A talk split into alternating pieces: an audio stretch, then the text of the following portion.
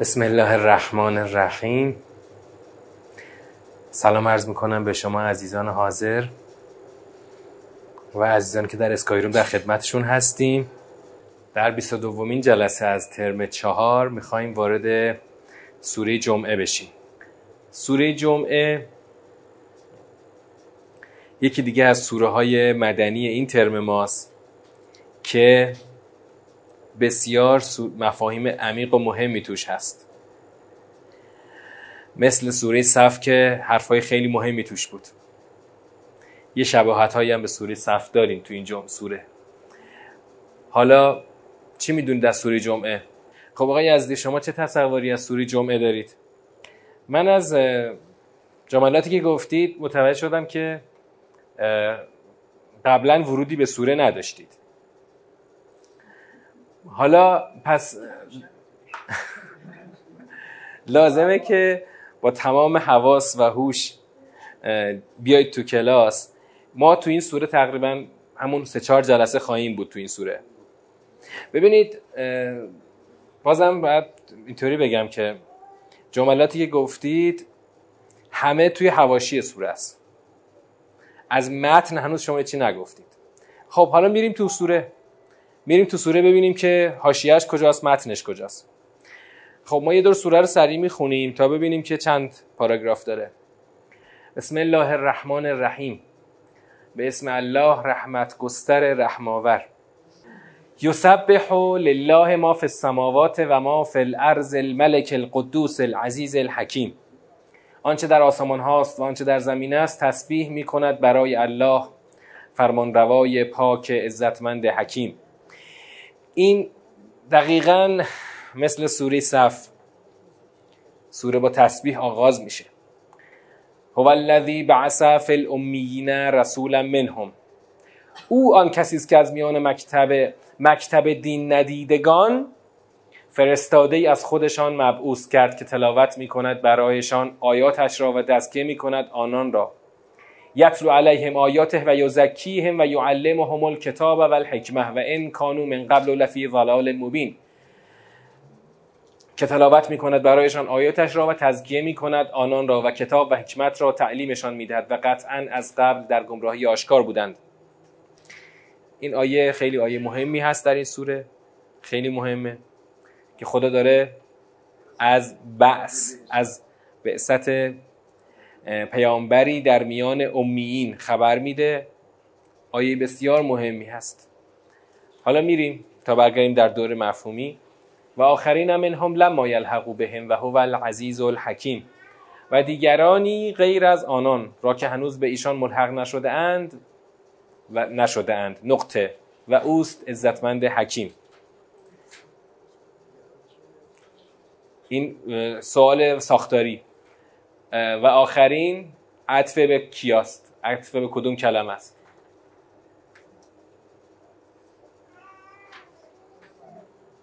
سوال بسیار ساده است. بسیار ساده است. آخرین عطف به کجاست؟ کلمه بگید. کلمه. ها؟ بله. خیلی ساده است. آخرین عطف امینه.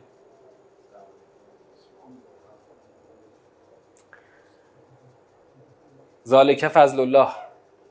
یعطیه من یشاء. والله ذو الفضل العظیم. آن لطف مضاعف الله است که آن را به هر کس بخواهد می‌دهد و الله صاحب لطف بزرگ است. خب. این آیه چیه؟ داره خدا درباره چرایی بعثت پیامبر در میان امیین صحبت کرده من چرا در میان امیین این کار کردم؟ فضلی از جانب خدا. خدا پیش این رو هر به هر کی بخواد میده. کسی طلبکار نیست از خدا. این برای این اومده. خب میریم آیه بعد. مثل الذین حملوا التورات ثم لم یحملوها کمثل الحمار یحمل اسفارا. یک تشبیه. مثل کسانی که تورات بر دوششان نهاده شده سپس آن را حمل نکرده اند. همانند مثل اولاغی است که کتابهایی حمل می کند بئس مثل القوم الذین کذبوا به آیات الله والله لا یهدی القوم الظالمین. بعد از مثل قومی که آیات خدا را تکذیب کردند و خدا قوم ظالم را هدایت نمی کند خب یک تشبیه. مثل در عربی همون تشبیه فارسیه. تشبیه برای کسانی که تورات رو دارند ولی حملش نمی‌کنن. خدا اول میگه تورات بر آنان حمل شد ولی آنها حملش نکردن. حالا حمل رو باید دقیق معنا بکنیم. بعد مهم اینه که خدا می‌خواد به چی تشبیه کنه؟ به خران باربر. خران باربری که شما کتاب بارش کرده باشی. آره. فرق نمی‌کنه. برای خر فرق نمی‌کنه. شما کتاب بار بزن یا آجر بار بزن یا علف بار بزن. اتفاقا علف بیشتر براشون. خودش گاهی وقتا از اون علف هم می‌خوره. خدا قوم ظالم را هدایت نمی کند همون آیه که داشتیم اونجا سوره صف اینا تکرار میشه. قل یا ایها الذین هادو یه امره به پیامبر اکرم برو بهشون بگو. ان زعمتم انکم اولیاء لله من دون الناس فتمنوا الموت ان کنتم صادقین. ای کسانی که به یهودیت گرویده اید اگر میپندارید که شما اولیاء شما اولیاء برای الله هستید نه سایر مردم پس اگر راست می‌گویید آرزوی مرگ کنید. خود پیغمبر وظیفه داره بره به یهودیا بگه. اگر فکر می‌کنید که شما اولیاء خدا هستید. دوستداران خدا هستید. پس برید تمنای مرگ بکنید. اما این کار رو نخواهند کرد. ولا یتمنونه ابدا. به ما قدمت ایدیهم. این کار را به سبب دستاورد پیشینشان ابدا آن را آرزو نخواهند کرد. والله علیم به ظالمین همونطور که خدا گفت والله لا یهدی القوم الظالمین. خدا علیم است به ظالمین. بازم دوباره بهشون بگو. ان الموت الذی تفرون منه فانه ملاقیکم. همون مرگی که ازش فرار می‌کنید قطعا آن ملاقات کننده شماست. ثم تردون الى عالم الغیب و شهاده سپس به سوی عالم نهان و مشهود بازگردانده می‌شوید. فینبئکم بما کنتم تعملون. پس شما را از آنچه عمل می‌کردید با خبر می‌سازد. اینم یک در واقع خبری است یعنی یک اعلانه در واقع. اعلانی است که باید با دستور قول پیغمبر اکرم بره این اعلان رو به گوش اونها برسونه تا اینا رو خوب به هوش بیاره. یا ایها الذین آمنو اذا نودی للصلاة من یوم الجمعه فاسعوا الى ذکر الله. ای کسانی که ایمان آورده اید هنگامی که برای نماز در روز جمعه ندا داده شود پس به سوی ذکر الله بشتابید. و ذر البیع ذالکم خیر لکم ان کنتم تعلمون. و داد و ستدها را رها کنید. آن برای شما بهتر است اگر می‌دانستید.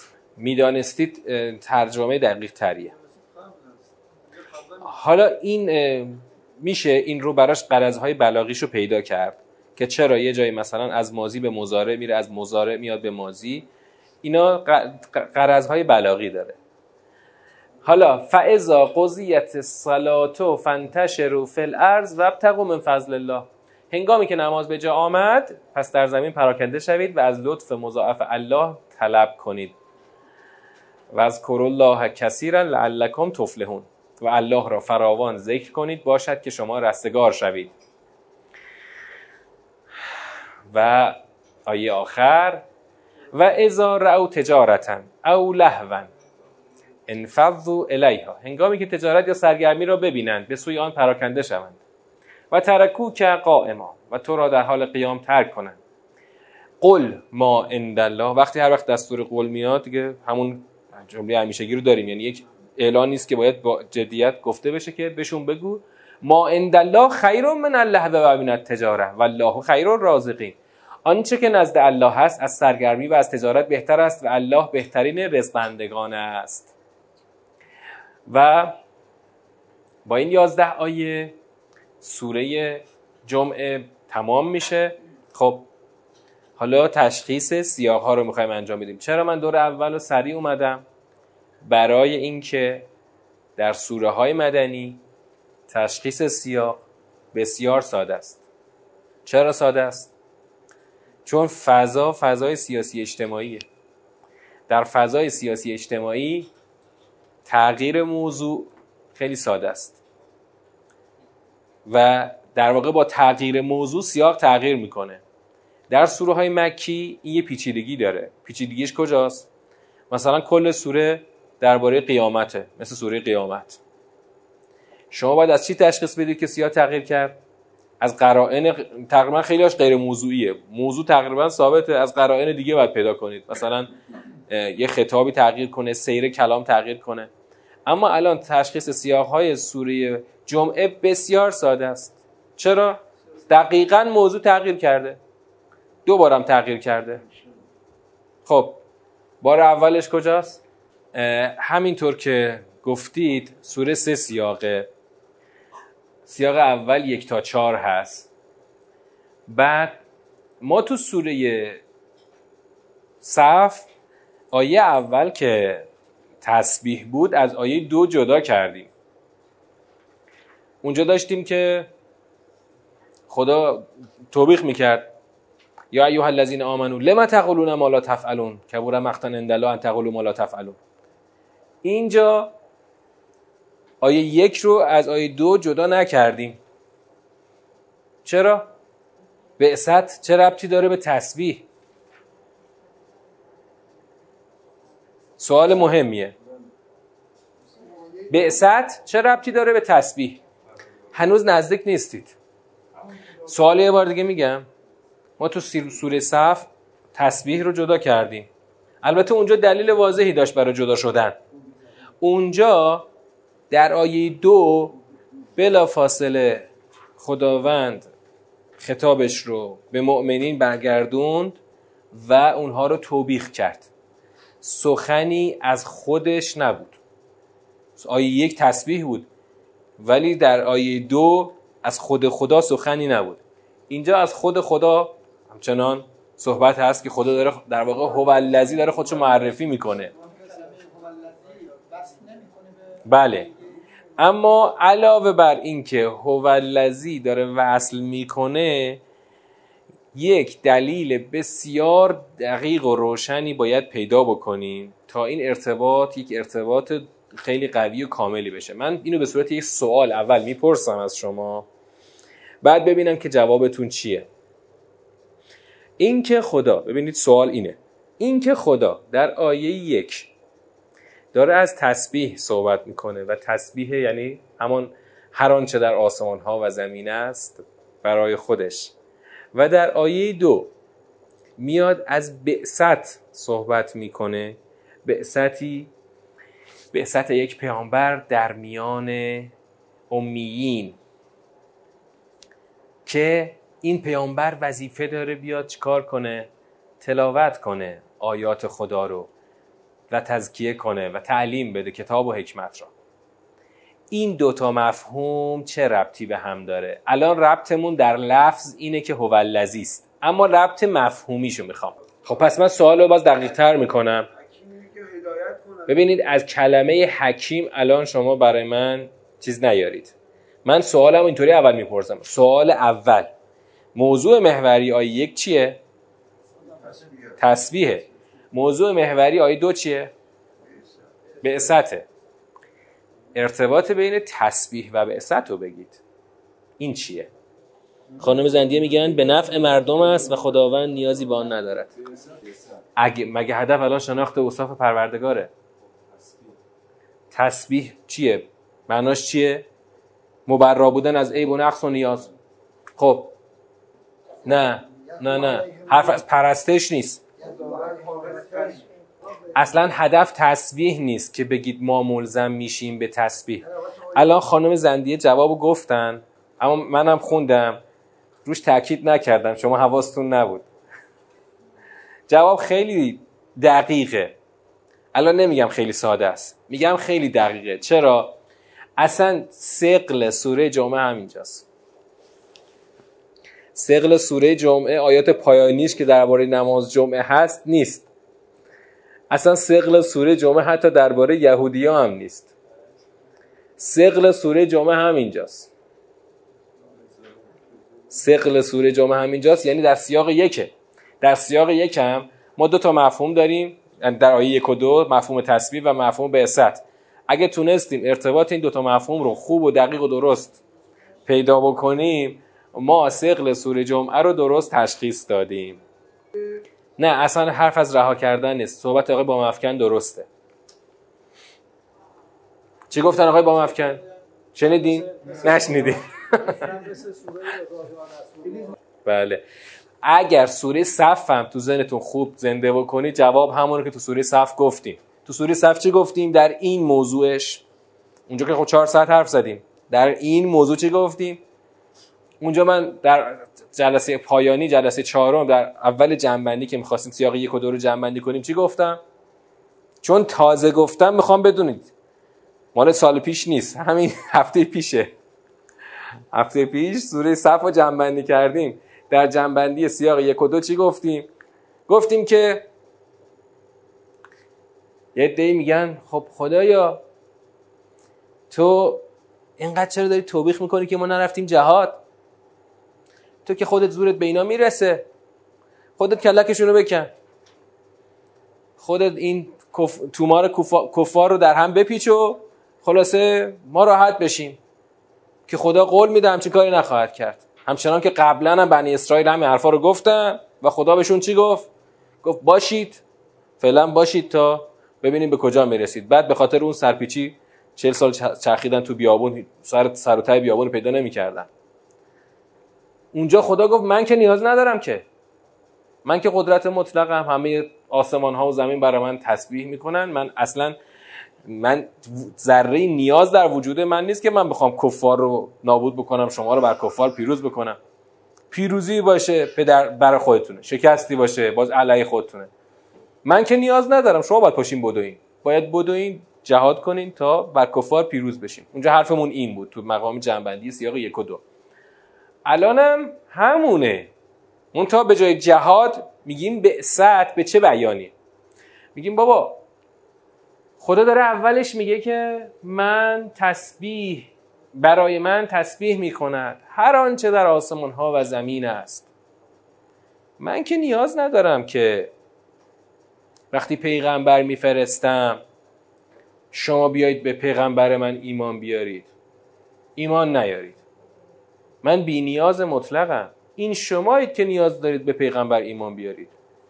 با ایمان آوردن یا ایمان نیاوردن شما چیزی از من به من اضافه نمیشه و با ایمان نیاوردن می‌تونم چیزی کم نمیشه. به پیغمبر هم چیزی اضافه یا کم نمیشه. شمایید که باید بدوید دنبال بعثت پیغمبر. شمایی که باید برید در محضر ایشون شاگردی کنید تا او برای شما آیات خدا رو تلاوت کنه تا و شما رو تزکیه بکنه و به شما کتاب و حکمت رو یاد بده. حالا شما نرید. احساس همون احساس بینیازی که سوسوری علق خدا گفت. کلا ان الانسان لیطغى ان رآه استغنا. اونجا خدا از آموزگاری خودش صحبت کرد. ها احساس بینیازی می‌کردن. ما نیاز نداریم. بعد این احساس بینیازی رو خدا ردش کرد که خب چرا احساس بینیازی می‌کنید؟ چون انسان البته تقیان می‌کنه چون احساس بینیازی می‌کنه. خودشو بینیاز از تعلیم الهی می‌دونه. الان اینجا خداوند داره از اون عامل اصلی تعلیم خودش داره صحبت می‌کنه که رسوله. رسول فرستادم نمی‌خواید بهش ایمان بیارید؟ نیارید. من که نیازی ندارم. حالا واقعا آیا بین ما همچین تصوری هست؟ بسیار هست. یعنی واقعا کسی با نگاه تدبری به قرآن با نگاه تدبری که میگم شما جاش بنویسید با نگاه منسجم با نگاه نظاممند. من خیلی اصراری رو کلمه تدبر ندارم. به جاش می‌تونم بگم نظاممند. به جاش می‌تونم بگم منسجم. به جاش می‌تونم بگم جامع. نگاه جامع. اگر کسی با نگاه جامع به قرآن نگاه بکنه به وضوح می‌بینه که می‌تونه بفهمه که خدا هیچ نیازی نداره. ما این که نیاز داریم. و از اون طرفش حالا. هر کسی هم که نگاه جامع نداشته باشه به این راحتی این مسئله براش جا نمیفته چون مسئله ساده نیست که آدم باور بکنه که خدا هیچ نیازی نداره که ما, بش... ما به پیغمبرش ایمان بیاریم. هیچ نیازی نداره. خب؟ برای همین در آیه یک خدا اوصافی رو برای خودش آورده که این اوصاف بسیار دقیقه در راستای همین بینیازی خداست. پس آیه یک رو الان دوباره با دقت مرور می‌کنیم. الان یک ارتباطی بین آیه یک و دو رو ما پرسیدیم برای اینکه ذهن شما رو بیارم رو نقطه سقل حالا الان اون نقطه سقل رو اگر تو ذهنتون نگه دارید برمیگردم دوباره رو آیه یک. تو آیه یک ببینیم دقیقا خدا چی میگه. یسبح لله ما فی السماوات و ما فی الارض. آیه ای که به بیانهای مختلف در قرآن بارها تکرار شده. هر آنچه در آسمان ها و زمین است تسبیح خدا می کند حالا می‌خوام یه دقیق تر رو تسبیح زوم کنیم. برای تسبیح می‌تونیم سه تا معنا رو تصور کنیم. این سه تا معنا می‌تونه در تسبیح باشه. بعد می‌خوایم ببینیم کدوم معنا بهتره. خود تسبیح یعنی اون مصداق بیرونی تسبیح. فرم بیرونی تسبیح. می‌تونه چجوری باشه؟ اولین اولین فرم تسبیح می‌تونه قولی باشه. همین کاری که آدما مثلا میگن سبحان الله سبحان الله سبحان الله ها؟ اولین فرمو قولی کلامی. دومی چی باشه؟ فعلی باشه عملی باشه. مثلا یک موجودی با یک عملی بینیازی خدا رو برسونه. چجوری مثلا؟ تصورش چیه؟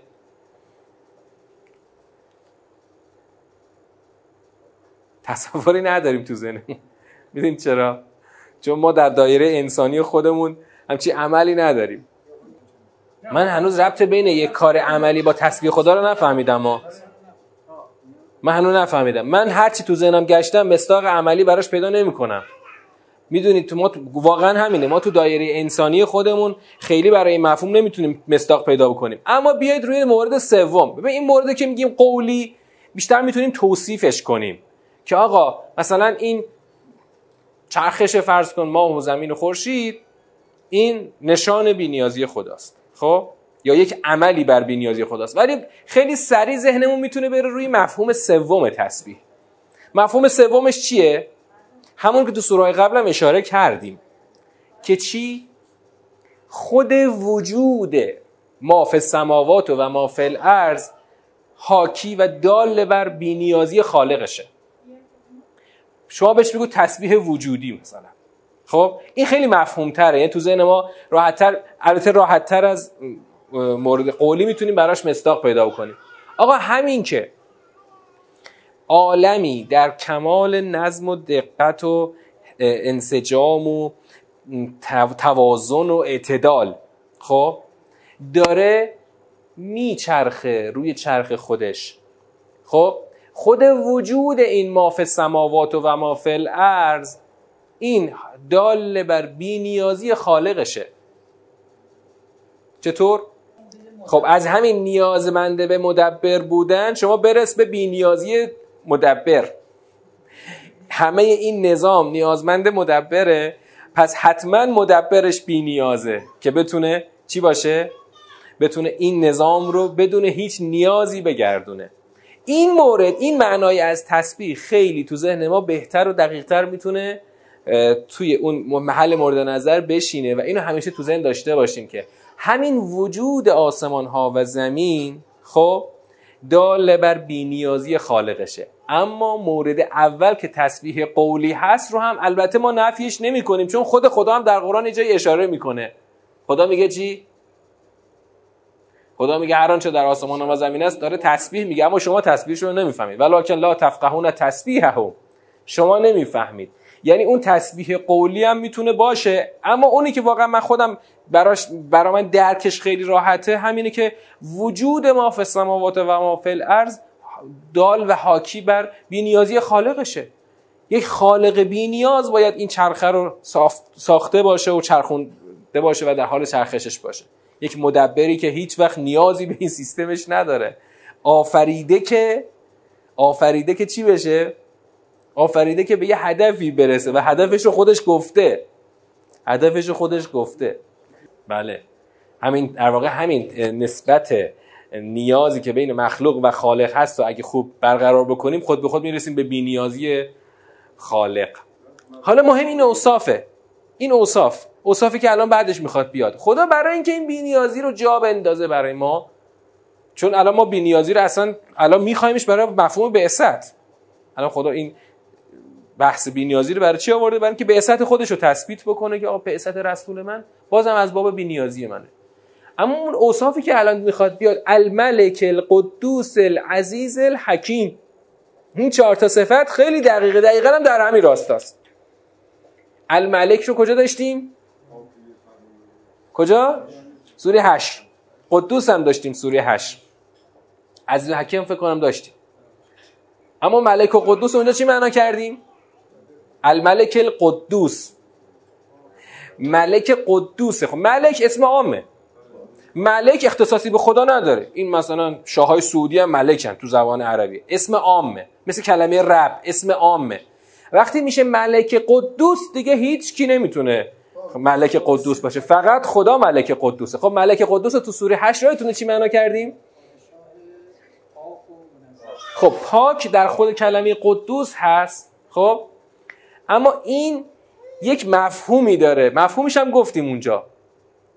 هیچ یادش نیست؟ دوباره میگیم. قدوس یعنی فرمان روای پاکی که نافرمانی این مملوک ها هیچ خلالی در ملک او وارد نمی‌کنه.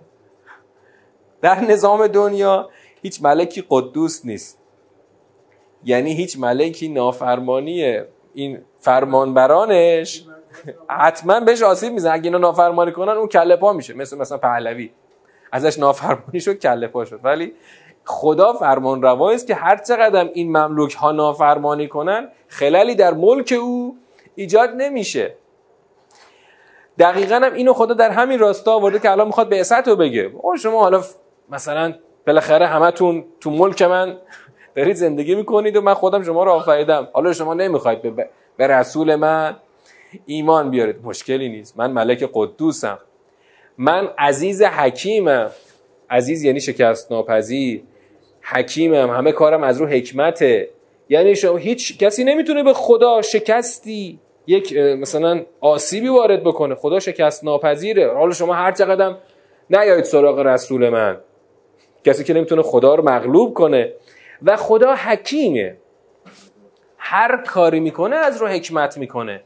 که الان وقتی میاد سراغ موضوع بعثت خدا دقیقا از رو حکمتش یه رسول فرستاده.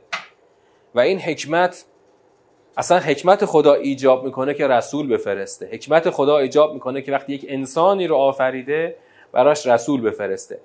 همونطور که موضوع حکمت رو شما گفتیم ما الان حکمت رو معنا می‌کنیم در رابطه با بعثت ولی سقل معنای آیه یک رو تسبیح بود. پس سوال اصلیمون هم بردیم روی خود سقل معنا اون آیه با این آیه. خب ملک القدوس العزیز الحکیم.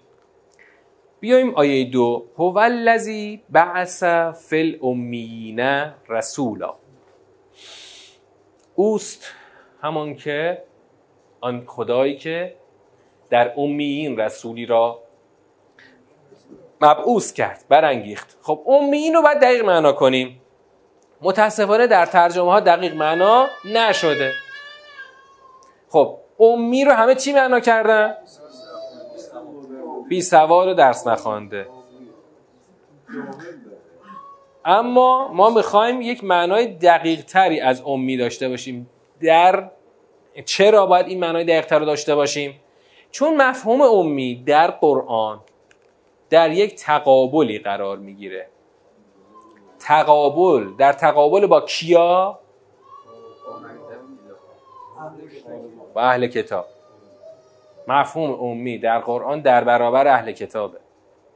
وقتی در تقابل معنا می‌گیره قرار می‌گیره باید معناش هم متناسب با اون تقابلش درست معنا بشه. شما اگه امی رو بنویس مثلا درس نخوانده اهل کتاب مگه همه درس خوانده بودن؟ ها؟ اهل کتاب خیلیشون بی سواد بودن. اون زمان که دانشگاه و مکتب نبود که همه برن دانش درس بخونن که. یه عده همینطور مادرزاد اسمشون اهل کتاب بوده یه عده مادرزاد اسمشون امیین بوده. اما این در برابر اون قرار می‌گیره. پس اگر این تقابل رو بخوایم درست معنا بکنیم باید امیین رو چی معنا کنیم؟ ها؟ فاقد کتاب. حالا چطوری می‌تونیم امیین رو اینطوری معنا کنیم؟ خیلی ساده است. امیین یعنی مادرزادها. همان گونه که از مادر زاییده شدن. اگر در تقابل نباشه مثلا این که بگیم درس نخوانده معنای غلطی نیست. اما اون تقابل به ما میگه که وقتی در برابر اهل کتاب قرار می‌گیره امیین یعنی کسانی که هیچ مکتب یعنی واقع کتاب الهی کتاب الهی بهشون عرضه نشده. همونطور که از مادر به دنیا آمدن بی کتاب بودن و بی کتاب هم هستن آکبند. مثلا الان تو نقاط مختلف کره زمین اقوامی هستن که هیچکی به اینا نمی‌دونم خدا چجوری هم با اینا حساب کتاب کنه ولی خیلی عجیبن اینا. آره اینا خاطرات برادران امیدوار رو بخونید مستندش هم خواستید ببینید خیلی جالبه. دو تا برادر بودن دهه سی دو دور رفتن کره زمین چرخیدن. هر سفرشون چند سال طول کشید؟ سفر دومشون هفت سال طول کشید. دهه سی. تو سفر دومشون البته سفرشون رو با یه ژیان شروع کردن که از کارخونه سیتروئن گرفته بودن فیلم گرفتن سفر دوم. اون فیلمه رو ببینید جالبه. اینا میرن میرن میرن یه جاهایی می‌رسن که تو آفریقا و تو جنگل های آمازون یه جاهایی می‌رسن که واقعا با این مردم امی برخورد می‌کنن که اینا هیچ نشانی از تمدن ندارن. و حالا اون موقع که هنوز خیلی جا هنوز ناشناخته بوده یعنی واقعا خیلی از نقاط کره زمین هنوز ناشناخته بوده. ولی خیلی خاطراتشون جالبه. حالا این مردم امی مثل اونا. این امیین عین اونا هیچ. یعنی مثل ما حالتی که از مادر زایده شدن کسی به اینا کتاب و اصول دینداری و اینا کسی نداده. هیچی. اینا نداشتن. برای همه خدا اسم اینا رو گذاشته امیین. در برابر اهل کتاب قرار می‌گیرن اینا. حالا خدا داره خبر میده که من از میان امیین یه رسول مبعوث کردم. اینجا من الان روش نمی‌خوام خیلی تاکید بکنم ولی در سیر سوره می‌بینیم که خدا چرا این اول بسم الله داره این بعثت رسول در میان امیین رو محکم میکوبه؟ تو یک نقطه سقل سوره انگار خدا انگار داره بیانیه صادر می‌کنه که من در میان امیین رسول فرستادم. یعنی آهای اهل کتابیا دارم به شماها میگم ها. الان در ادامه سوره ما این دعوا رو خواهیم دید که خدا داره چی رو اعلام می‌کنه؟ چرا داره تاکید می‌کنه که من در میان امیین رسول فرستادم؟ برای اینکه برای اینکه الان فقط تو پرانتز یه جمله میگم و برای اینکه اونها قرنها و قرنها منتظر بودن که رسول آخر در میان آنها مبعوث بشه. اما در میان آنها مبعوث نشد بلکه برعکس در میان امیین مبعوث شد. این خیلی واقعا سوزون اینا رو. خیلی بدجور سوزون. انقدر سوزوندشون که شدن بدترین دشمنای رسول آخر. همه توقعات قرن چندین قرنه اینها رو پوچ کرد و دود کرد فرستاد رو هوا. این بیچاره ها قرن ها پیش پا شده بودن بودن اینجا تو شهر حجاز تو حجاز. اینا که اینجایی نبودن که. اینا اصلا مال اینجا نبودن. اینا کوبیده بودن اومده بودن تو این سرزمین بیا علف منتظر رسول آخر بودن بیچاره ها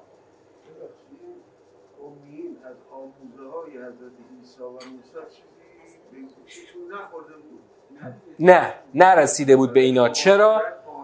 معاشرت که کافی نیست. بالاخره حضرت موسی و عیسی بین برای بنی اسرائیل مبعوث شدن. خب؟ به گوش خوردن فرق می‌کنه تا اینکه آقا ما هم به گوشمون خورده. در فلان شهر یه کسی داره یه فلان مطلب رو به یک دانش آموز به چند تا دانش آموز آموزش میده. اما چی داره میگه؟ نمی‌دونیم چی داره میگه. پیغمبر برای اینا خدا نفرستاده بعد از بعد از حضرت اسماعیل دیگه خدا برای پیغمبر نفرستاده. حالا حضرت اسماعیل کی؟ اوه! برو عقب! برو خیلی برو عقب. از فقط از حضرت موسی تا زمان پیغمبر اکرم 21 قرن گذشته. ببخشید 23 قرن گذشته. فقط از زمان حضرت موسی. خود حضرت موسی نسل چندم حضرت یعقوب و یعقوب بعدش خیلی برو عقب. خب در طول این زمان طولانی خدا پیغمبر نفرستاده. پس اینا واقعا امی بودن.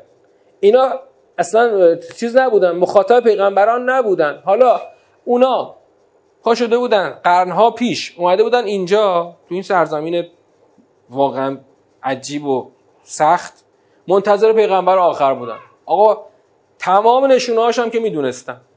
با دقت تمام می‌دونستن. یعرفون هم کما یعرفون ابنا هم عین پسر. من الان پسر خودمو چجور می‌شناسم؟ پیغمبری که هنوز نیامده رو به همین طور که پدر پسر رو می‌شناسه میشناختنش. اما گذشت و گذشت. این همه قرن گذشت. نقطه مرد یعنی اون نقطه به شروع شد. اما ای دل غافل. از, از بین اینا نشد. از بین امیین شد که هیچ کس توقع نداشت از میان امیین باشد رسول آخر. چون امیین اصلا زمینش رو نداشتن. چهار تا آدم باسواد بینشون پیدا نمی‌شد. میگن باسواداشون به تعداد نمی‌دونم 16 نفر بیشتر نبودن. خب؟ پس از میان مردم امی کسی توقع نداره پیغمبر. اونم پیغمبر آخری که قراره دیگه ختم پیغمبران باشه. قرار دیگه کتاب آخر خدا دوست توسط این پیغمبر بیاد. اما همه چی رو خدا انگار یعنی انگار خدا قشنگ زده زیر میز. زده زیر میزی که اینا قرنها برای خودشون چیده بودن و چیده بودن و چیده بودن. بله نسل پیامبر به کی می‌رسه؟ به حضرت اسماعیل. بنی اسرائیلیا به کی می‌رسن؟ به اسحاق می‌رسن. خب؟ اما خدا بشارت پیامبر آخر رو به کی داده بود؟ به حضرت موسی و عیسی داده. خب؟ یعنی واقعا اونطور که تو سوره صف دیدیم خدا به سراحت بشارت پیغمبر آخر رو به حضرت عیسی داده. حضرت عیسی هم گفته آقا پیغمبر آخر خواهد آمد. اسمش هم احمد است. اللهم صل علی محمد و آل محمد. اما حضرت عیسی نگفته که از بین کیا؟ از بین اسماعیلیا یا از بین اسحاقیا؟ نگفته که فقط گفته خواهد آمد. بعد شما فکر کن قرنها منتظری که او خواهد آمد. می‌خوام تصور کنید. او خواهد آمد او خواهد آمد. اصلا پاشیم کوچ کنیم یه دم بریم همونجا تو سرزمینی که قرار این مبعوث بشه اونجا باشیم که یعنی آقا ما که مطمئنیم خواهد آمد. مطمئنم یه چیزا پیش خودمون مطمئنیم که از بین ما خواهد آمد. فقط محلش هم به ما گفتن انگار قرار تو اون سر. پس پاشیم بریم اونجا. مثل اینکه مثلا کسی فرض کن یه بچه تو راهی داره. میگه می‌خوام بچم مثلا تو کربلا به دنیا بیاد شناسنامه‌اش بنویسن کربلا. پاشه بره مثلا کربلا که بچهش اونجا به دنیا بیاد. خب این می‌دونه بچهش قرار به دنیا بیاد. اما اینا فقط می‌دونن که خواهد آمد. پا میشن میرن اونجا که این پیغمبر مثلا بیاد اخره بیاد. ولی یه دفعه می‌بینن عید غافل از بین ما نبود. پس چقدر این چقدر این تص... چقدر واقعا خدا زده تو برجک اینا بدجور. بله ناسیونالیسم که اصلا اینا اون اعتقادات نژادیشون رو به شدت داشتن.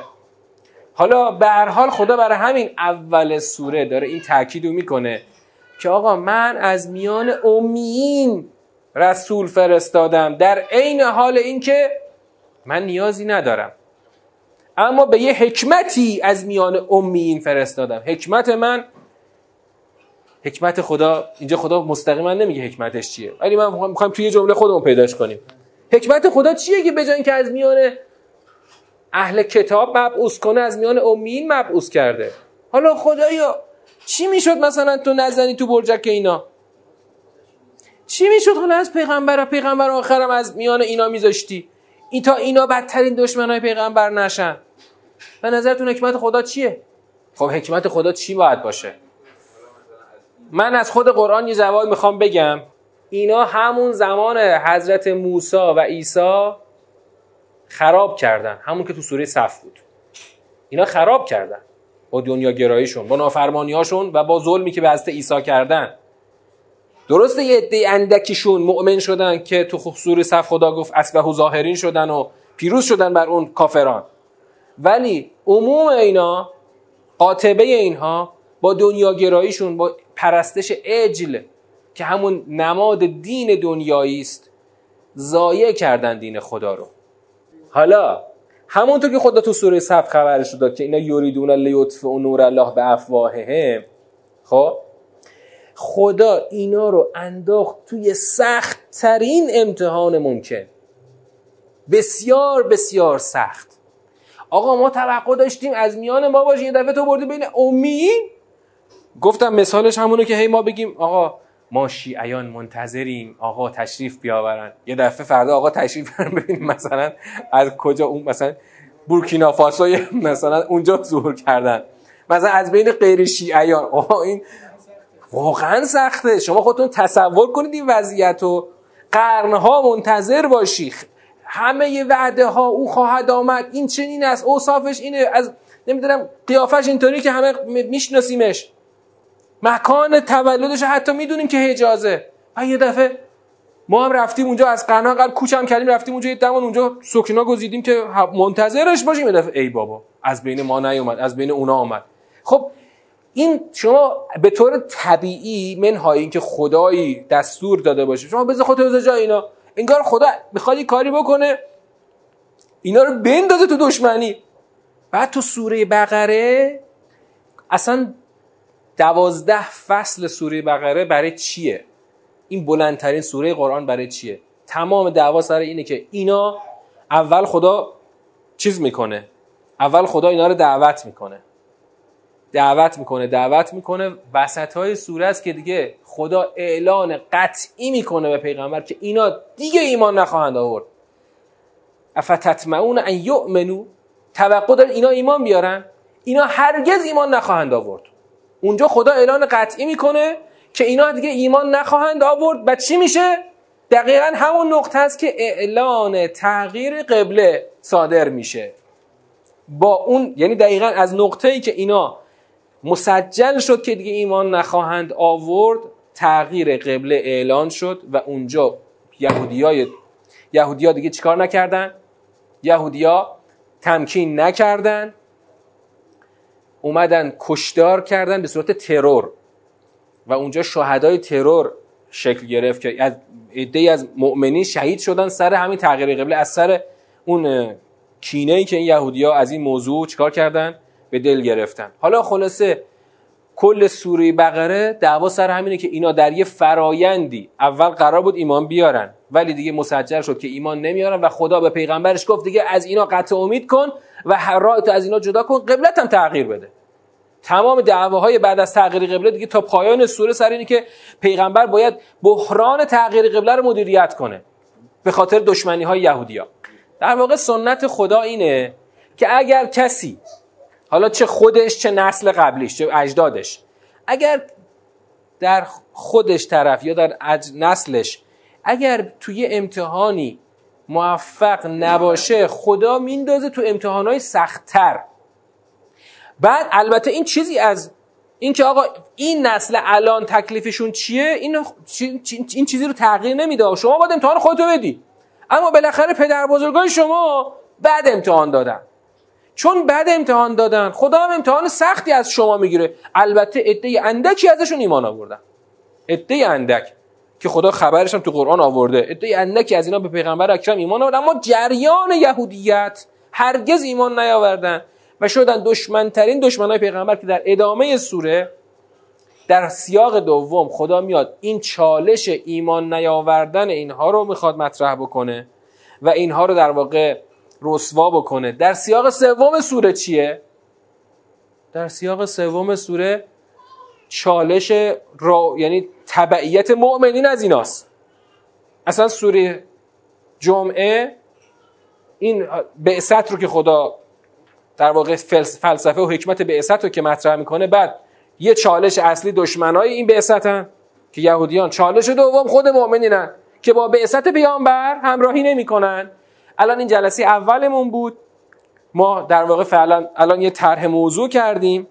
بله اما بالاخره خدا اون باری رو که اونها حمل نکردند رو گذاشته رو دوش مؤمنان به پیامبر آخر. حالا اینا می‌تونن حمل بکنن می‌تونن هم نکنن. خدا اونها رو عبرت ما قرار همونطور که تو سوره صف هم دیدیم. ما در جلسه بعدی انشالله سیر مباحث رو ادامه خواهیم داد. و انشاءالله که از این سوره هم باید خیلی باید حواس و دقتمون رو بالا ببریم تا از این سوره درس کامل رو بگیریم. وقتی به آخر برسیم می‌بینید که نماز جمعه فقط یک محمله. محملی است برای چی؟ میدانی است برای امتحانی که خدا مؤمنین امتحان کنه که آقا بالاخره شما هم می‌خواید دنبال دنبال دنیا برید در حین ذکر خدا یا ذکر خدا رو ترجیح می‌دید. اون وقتی که موقع ذکر خداست. اینو خواهیم دید انشاءالله در سیر کلام.